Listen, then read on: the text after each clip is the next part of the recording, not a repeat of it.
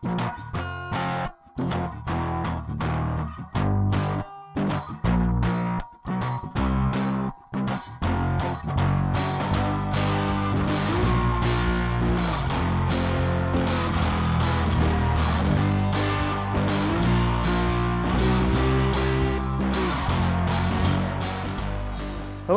and welcome to Fresh Pressed for March 9th, 2021. My name is Gabe.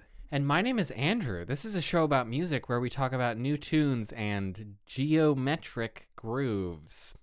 Not my best, but not my worst, I don't think. No, not your not your worst. I was hoping like you would go for like polyhedral.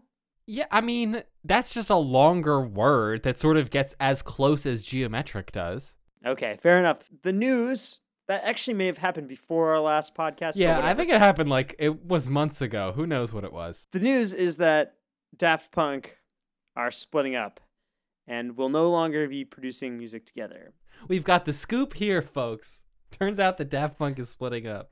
which is, you know, one of those things where you're like that's a little bit sad, but also okay, that seems reasonable. Yeah. You know? Yeah. Nonetheless, giants of electronic music and, well, I guess music in general. I never got to see them live, but for their Discovery tour, I guess, they did um, a very, very famous pyramid light show thing. Yeah. Anyway, so we're doing pyramids this week, Yeah. which is, is thrilling. Now, Andrew, Uh huh. you definitely leaned into the mid 2000s part of this theme here. Yeah, sort that was sort of definitely my goal was was to get all aspects of the Daft Punk era in in which I mean the era in which I was very into Daft Punk was also an era in which I didn't really know. I mean, I didn't I didn't super know what sort of my ultimate music taste was going to be. I mean, and who does? There somewhere in the early 2000s, I also got into some uh, uh, some some harder harder music. Okay. Which let me just let's just cut to the chase here. I'm going to talk about a song called Pyramid and it is by the band Wolfmother. Can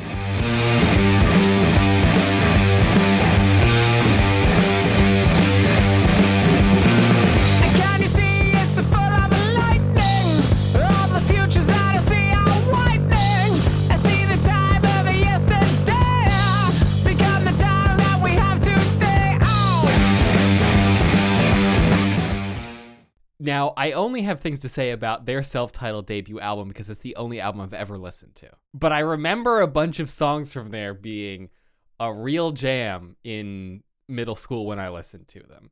This song is well, so it came out in 2005, Mhm.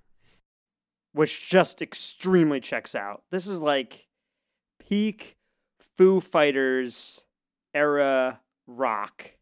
Mhm. You know what this band makes me think of? Did you see the thing in the news this past week where Adam Levine was like, "I miss real bands." Unfortunately, I did see that. Yes. Everybody was like, "What are you talking about?" Uh, but what what Adam Levine misses is Wolfmother. Even though I think Wolfmother's still making music, are, are they still making music? It's unclear and I don't care. I like could imagine being like 11 years old and being at a Flyers game and listening to this song over the stadium PA. God, I would hate to be at a Flyers game at this point in my life. I mean, pandemic aside, I would hate to be at a at a hockey game. Well, I wouldn't. So that maybe that's just like a sports thing. I think it's an enclosed situation. If it's any sport in an enclosed arena, it's just it's going to be too all of the uh, energy is just going to bounce off the ceiling and come back to me, which is too much for me. I need it to dissipate into the ether like at a baseball game.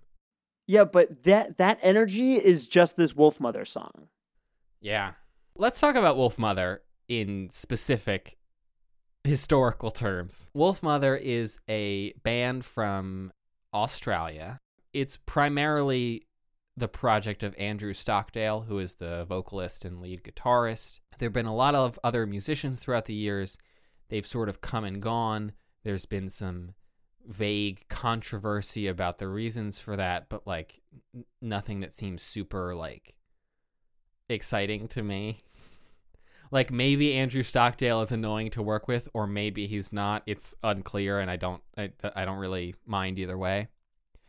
But they started the band in 2004. They continued to release music and sort of Andrew Stockdale going in and out with the Wolfmother name and his uh, his own name as as a solo artist. I think he put out uh, his second solo album, Slipstream, in 2018. So he's still, you know, out there.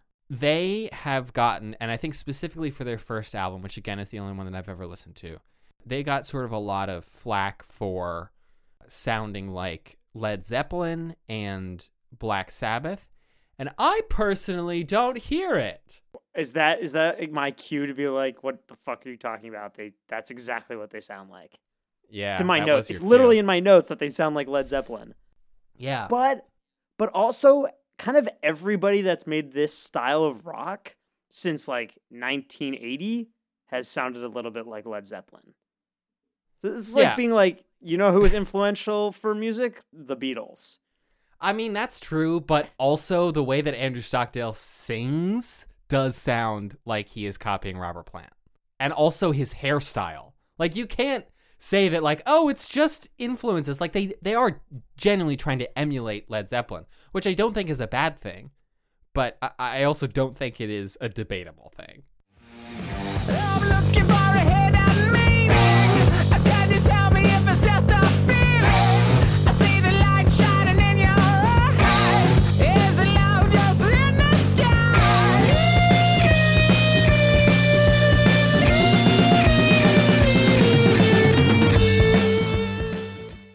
Now it's it's Led Zeppelin and also Black Sabbath is an important part of this. In this song specifically, I think the verses tend toward the more Led Zeppelin side, and sort of the chorus. Uh, it only happens once, so maybe it counts as a bridge section. Uh, feels like it really locks into that Black Sabbath sound with the guitars. Sure, yeah. All the people in middle school that I knew that were really into Led Zeppelin were also really into Black Sabbath. Yeah, I mean, I was vaguely into the idea of Led Zeppelin and also vaguely into the idea of Black Sabbath in middle school. And as as you may understand have understood, also vaguely into the concept of a wolf mother. It was just it's it was just the vibe. It was the angst, it was the the testosterone, the budding testosterone that just sort of brought me to this place. I really can picture 12 year old Andrew in my mind. Can't we all? So hardcore. I think I was into this at a certain point in my life and then strongly mellowed. And then now I have come back into the ability to get into this more. I, I, I hate that I keep using the, the word hardcore, but you know what I mean? Like the, the more energetic and sort of, you know what this is. No, I like that you use the word hardcore because when you say hardcore, it does some very specific idea of what hardcore is. When I say hardcore, what I'm thinking of is Jack Black in School of Rock singing that song um, about being hardcore. Absolutely. No, I think this is a great analogy. This song, Pyramid, couldn't tell you really what it's about. I don't know that it's super about anything in particular. This is again sort of the Led Zeppelin, Black Sabbath, classic rock sort of gesture towards like classical imagery, romantic with a capital R imagery, where it's just sort of like, you know, it's pyramid, there's the ancient calling, the empires we built are falling. But like what are we singing about? I don't care. It's sort of beside the point. Yeah, it doesn't it doesn't matter. It's about the vibe, and the vibe I think is impeccable.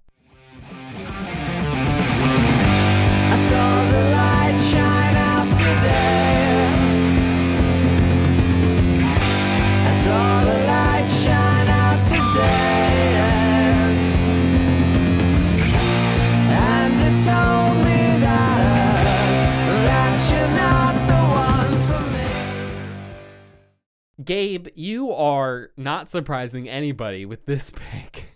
I didn't even bother listening to the song. I listened to the song once in preparation for this podcast because I knew what it was going to sound like. Well, I did, when I did present to you the song that was my choice, I did acknowledge at the time Mm-hmm. that this was a Gabe song. And I will do so now publicly, yeah. but it's also fucking fun. This is Pharaohs and Pyramids from Cut Copy off their 2011 record Zonoscope. House is burning, she is so cold. Hands of silver, hands of gold. Rising from a pyramid. She'll take you where the pharaohs live. Neatly packaged, sleek designs. Glossy tempered neon signs. Interestingly enough, this band originated uh, at about the same time as Wolfmother, Mhm. also in Australia, yeah. but sort of the other side of the musical spectrum. It is the same side of Australia, though. That's because, like, everybody is on one side of Australia. Not Perth. That's true, not Perth, which we did find out on a previous podcast. yeah. this song, Pharaohs and Pyramids, is off their 2011 album, which is titled Zonoscope, which um, did very well critically. Pitchfork loved it. I think it won some ARIAs, which is like the Australian Grammys. hmm And it was their first album to really lean into like the dancey, synthy pop. Eh, it's not like pop, but like dancey dance music with electronic music and less like they they were doing more guitars before this. It's like pop house. Because there is a pop aspect to it that, like, there's an aspect of it that is that is more out in the open than house music is, but that's definitely a very strong influence on it. Absolutely. And they are still making music. Um, they came out with an album, I think, last summer called Freeze Melt, Mm-hmm. which was decent, you know, not like world changing, but good. The band consists of four individuals Dan Whitford, who is the vocalist and sort of main driving creative force of the group, and then Tim Hoey, Ben Browning, and Mitchell Scott. At the time that this album came out, they had like accrued enough of a following that they were invited to tour for a year, for a full year with Lady Gaga, Holy shit. Wait, what year was it? Which was like 2010, 2011. Damn, okay. So sort of like peak Lady Gaga also. Maybe peak Lady Gaga is a little before then. I, I think that's not necessary. Well, no, I mean, I, Lady Gaga has had a continuous peak for her entire career. I think we can all agree.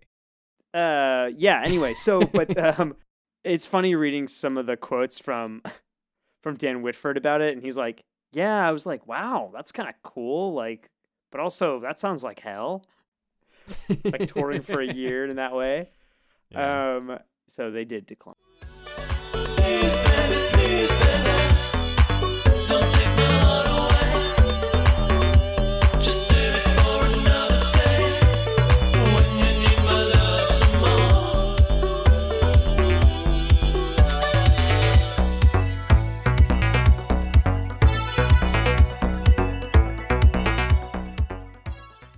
This album was apparently recorded and created almost entirely in like an industrial warehouse in uh, one part of Melbourne, which is I just like how much that adds.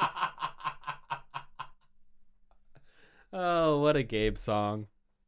Anyway, th- this is part of like there was a whole resurgence I think of synthy dance pop around this time um, with like similar vocal styles. I remember also being into uh, Hot Chip Wow, hot chip, yeah. probably around the same probably around the same time.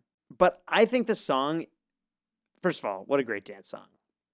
But I think it's it's like very good. It's so well executed. It really leans into yeah, I think like the pop house aspect of it with like the hits and then it like it builds and then it pulls away and then it has a, wonderful climax. And it's got like the great baritone vocalist going in the background not in the background in the foreground. Um it's just like well executed this particular style of music. And I, the, this whole album i was surprising no one very into in high school. And this is one of the standout songs but the entire album like pulses in this way. And it was a great like song to be listening to today on like a beautiful sunny afternoon in california and just like dancing around the kitchen because nobody else is home We're both sort of leaning into the the time period aspect of this theme or the inspiration of this theme. But I also feel like your song uh, genre-wise leans into it. Not so much for Daft Punk at this time necessarily, because they were really more uh, strongly techno at this point. But certainly latter Daft Punk has gotten got a lot more poppy. And I also just think like there's this could be a song about being at a Daft Punk show or at a club where the DJ f- wants to be Daft Punk. I agree. I was trying to like suss out sort of what the lyrics meant. I don't know. Like it could have been the like the same Frank Ocean Pyramids vibe, Mm, great song. but I think it is more about being at like a dance club, and it could very well just be about like kind of Daft Punky thing. You know, hands of silver, ha- hands of gold, Yeah, I mean that's Hands of Silver, Hands of Gold, Rising from a Pyramid really makes me feel like we're just oh. at Oh. a Daft Punk show. Wait, maybe we were just wow. Did did I just accidentally pick just a song about Daft Punk? I think this is a song about Daft Wait, this is just a song about Daft Punk, isn't it? Huh. Well, nailed it. Nailed the theme this week, folks.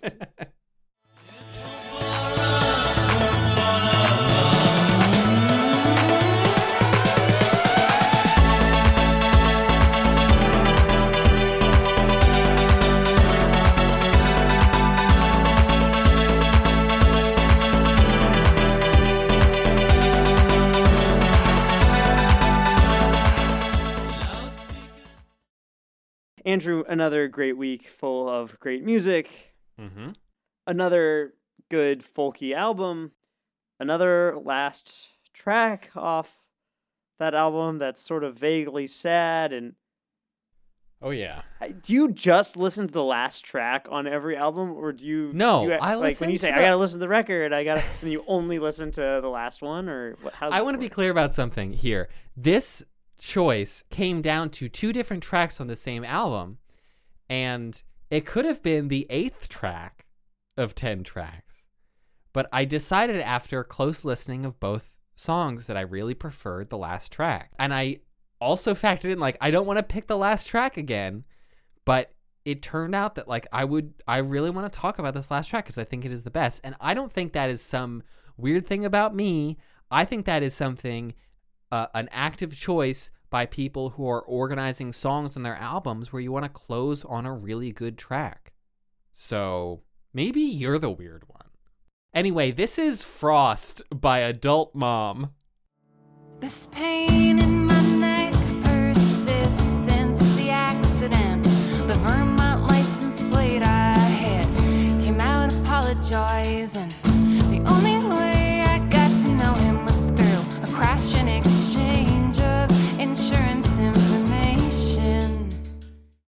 So, uh, this is off of their new album, Driver.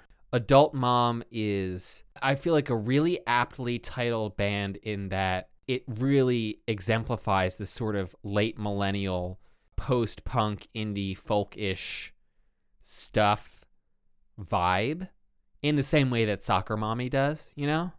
Yeah. And they both Yeah, happen to be mom bands. I actually was just talking about this pick to, to a friend, and they said like, "Oh yeah, I picked a song off the new Adult Mom album," and they were like, "Oh, Adult Mom is that like Soccer Mommy?" And I was like, "No, wait, yes, very much so." so, uh, Adult Mom is is primarily the project of Stevie Knipe. There's a bunch of other musicians, but for for a long time, sort of Adult Mom has been their project. I think this album is a really excellent evolution of their sound. Rolling Stone, which uh, who I don't normally look to for music reviews, but it is the the article that I have open, says that this this album really is distinctly sort of a band album more than the sort of bedroom indie garage esque uh, post punk stuff that their previous music is, which is again great. But this this really feels like a full like entry into the the world stage with with the full band album. I think it's a really really excellent album. Yeah, this was one of my albums of the week. I did listen to it and be like, nah, there's like a 70% chance that Andrew's going to bring a song off of this album. Yeah, And I think the song is a good encapsulation of the vibe of the record. yeah, I think so too. That's another reason why I felt like that I wanted to to bring this song is that not only was it did I like it a lot, I also felt like it was a good example of this album, which I think is a very good album because it has some different some change in vibe that I think encompasses the the scope of the album well.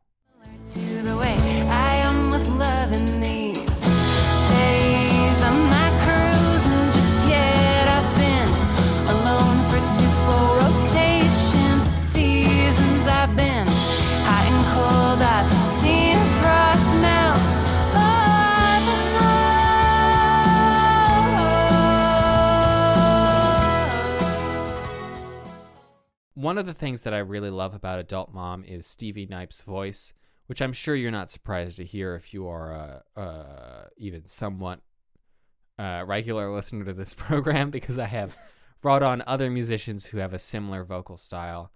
Which is, I mean, if we're if we're gonna talk about influences for Stevie Knipe's vocal style, I mean, you have to point to the Cranberries, right? Like, it does have that sort of bordering on I don't, I don't want to say wine because it's not really a wine it's sort of a Gabe cut in like 3 seconds of zombie and see how the the the vocal style is similar But you see, it's not me, it's not my family. In your head, in your head, they are fighting. I agree. I, I hear the the Cranberries influence.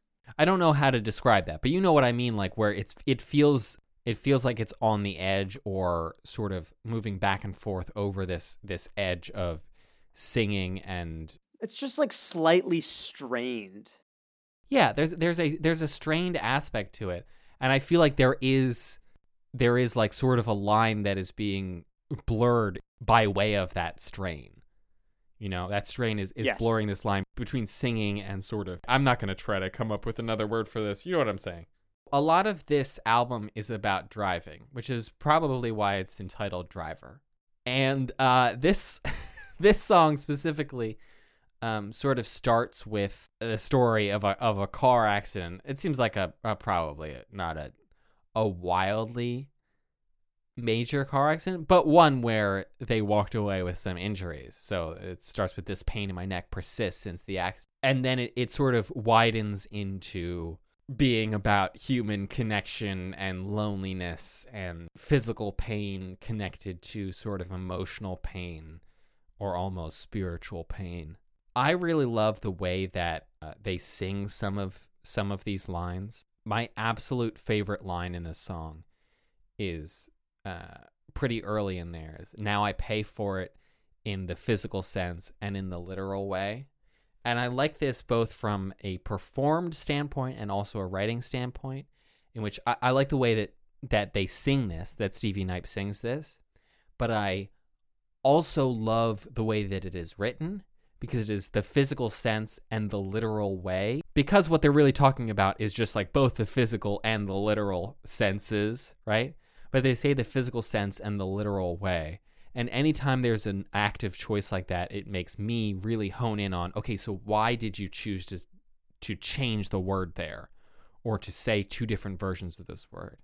And that makes me focus on physical sense. Okay, the word sense really means has connotations of really sensing it.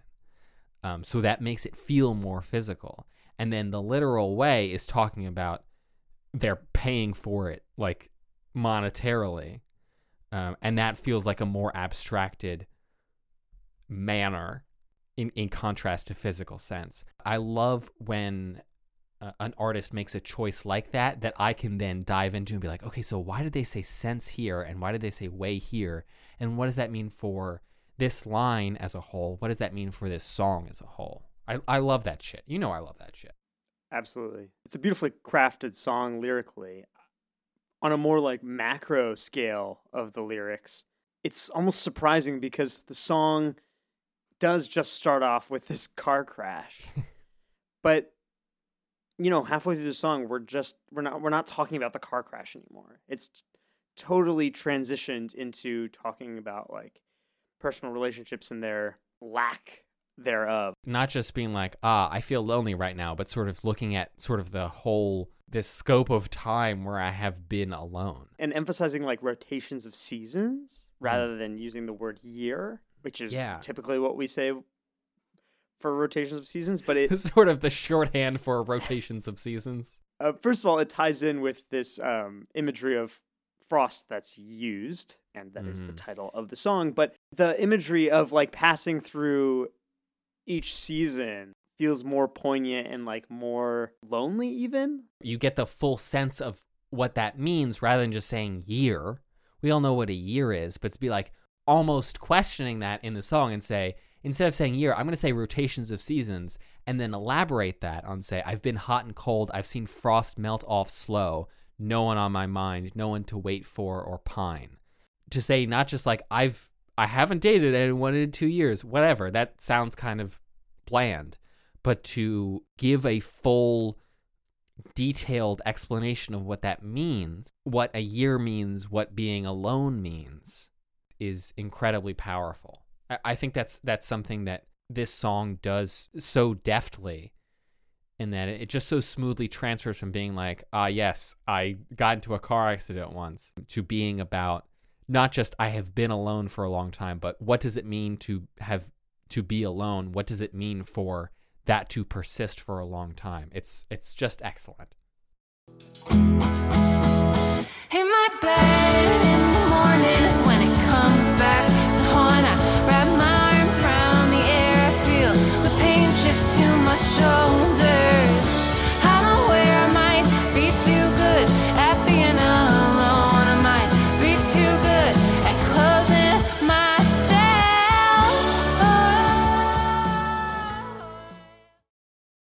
Gabe, you've brought a song from an album that we both really loved.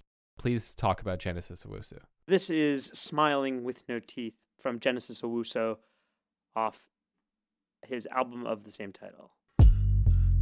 Everybody wants the summer without holding the rain. Everybody wants the the pain. Everybody wants the sweetness without tasting the blame. This album fucking slaps. it's so good. It might be my favorite record of the year so far. Damn. Um, it is an amazing blend of genres and sensibilities and pulls from so many different influences. It's wildly fun to listen to. Like it I've had to like pull myself away from listening to this album over and over again this weekend so that I could like make sure that I listen to other things. yeah. Like I didn't have enough time to listen to it to even listen to everything I wanted to this weekend because I was doing some other stuff.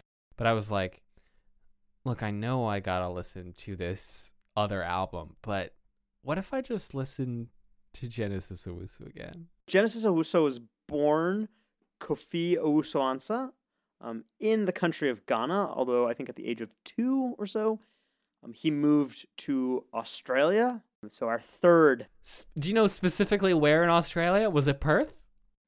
no, it was Canberra. I don't know where that is, but I assume it's on the right side of it. And by right, I mean east. Uh huh. It's on the east coast. It is. It is the capital of Australia, Canberra. I mean, I know that. I just don't know where it is in Australia. I'm sorry, Gabe. And this album draws on his experiences growing up as a black man in a predominantly white city and country that is Australia. Especially, I think, Canberra, which is less cosmopolitan than like Sydney or Melbourne. Mm. One of the like thematic pieces of the entire album that comes up as the title of a couple songs and um, also in this song, Smiling with No Teeth, is the idea of the black dog, Mhm. which has some ties to like Churchill used it as a metaphor or something, in the British Empire, etc. But also more specifically as a racial slur that was used against him and his older brother, like growing up in Australia. His older brother's a musician too, right? His older brother is Citizen Kay, um, who is Hmm. also a uh, like a hip hop artist rapper. So Andrew, this album is sort of all over the place music. It really is. It feels like it draws from all of the genres. There are just like punk tracks on here, R and B, hip hop, just like rock. Like it's everywhere. So it was hard to pick a song that felt really representative of the record because I just loved it as a whole. Yeah. But I think this song does well specifically because if there was any artist that is the clear driving influence behind Genesis Owusu, and he's admitted as much himself, it is Prince. Mm-hmm. And this song, I think, captures a decent amount of the princiness, like with the spoken word versus, um, like spoken sung word vo- verses. He actually said something um, in an interview. If he were to be described as anything, it would be uh, if Prince were a rapper in 2020's Australia. but you know, there are there are other styles here. Um, Death Grips, who were around for a little while. There's a lot of that here. I hear Thundercat and Steve Lacy also. I mean, just amazing blend of, of styles and influences. I mean, I know I know about him talking about Prince as his big influence, and I definitely hear that in this song. But if you ask me to pick one musician who really I felt like their influence through this song, I mean, Prince would probably be the second name out of my mouth, but the first name would be George Clinton. Because this is a this song that you've chosen is funk. Like I feel like I'm listening to not necessarily Parliament, but sort of like some like George Clinton solo stuff, which is never just George Clinton, but just just like there's there's this chill funk vibe that is so inescapable that obviously is also a thing about Prince, but I feel like is more clearly epitomized or maybe more exclusively epitomized with George Clinton. I think that's a great point, especially considering this song. I think maybe there are other songs that are even Princier. Right. Yeah, that's what I mean. This this song is is the George Clinton song. Yeah, I mean, there's an amazing slow groove in this song, right? Like, and it's awesome to like hear a song like this and be like, oh, damn, that tambourine is so good, like right from the start.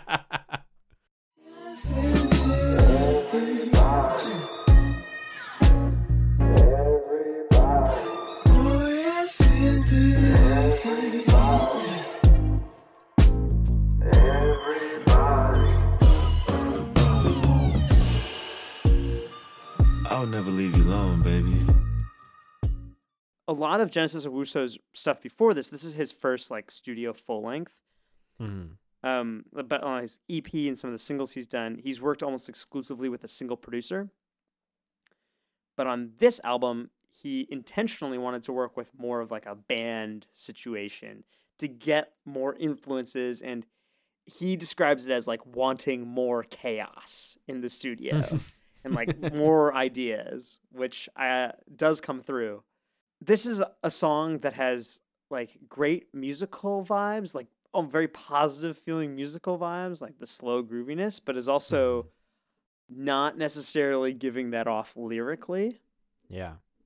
even though it's almost sung like in like such a casual way. But you know, the whole idea of smiling with no teeth, which is the name of the album as well, sort of ties together.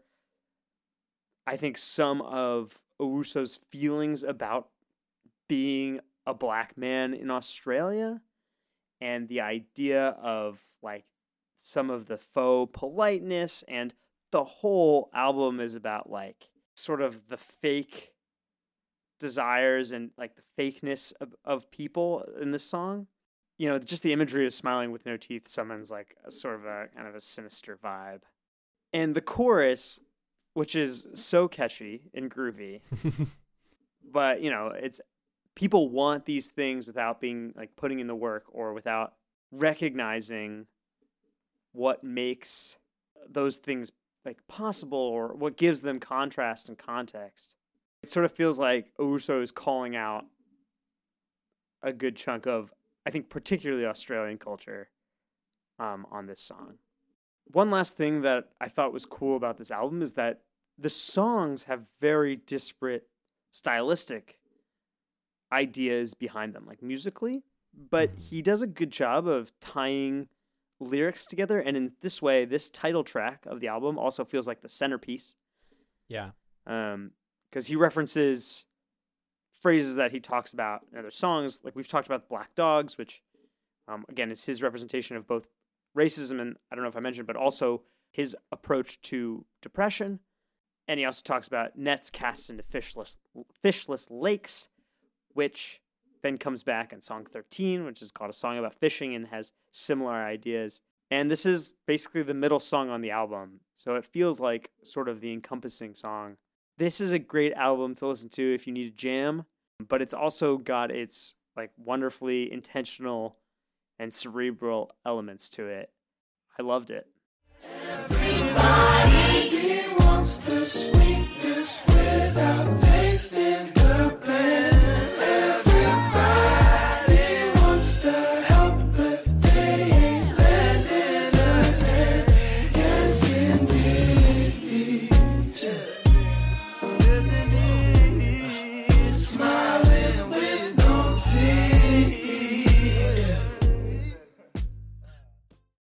What else caught your eye this week, Andrew? Uh, there was a great album by Jane Weaver called Flock. Pop ish, but uh, goes in a lot of different directions that I expected at the start to not enjoy and ended up really enjoying a lot of the tracks from that album. Andrew pointed out a wonderful EP to me called I'll Become Kind from Bitch Seat with two eyes. Whoa! Family podcast, Gabe. That fits into um, my like general punkier indie rock aesthetic that I like.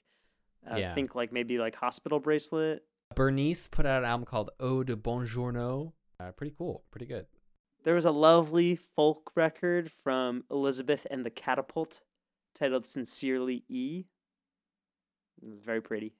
Yeah, the last tracks of that were were really compelling for me. They just they it switched to like just piano stuff and it was great.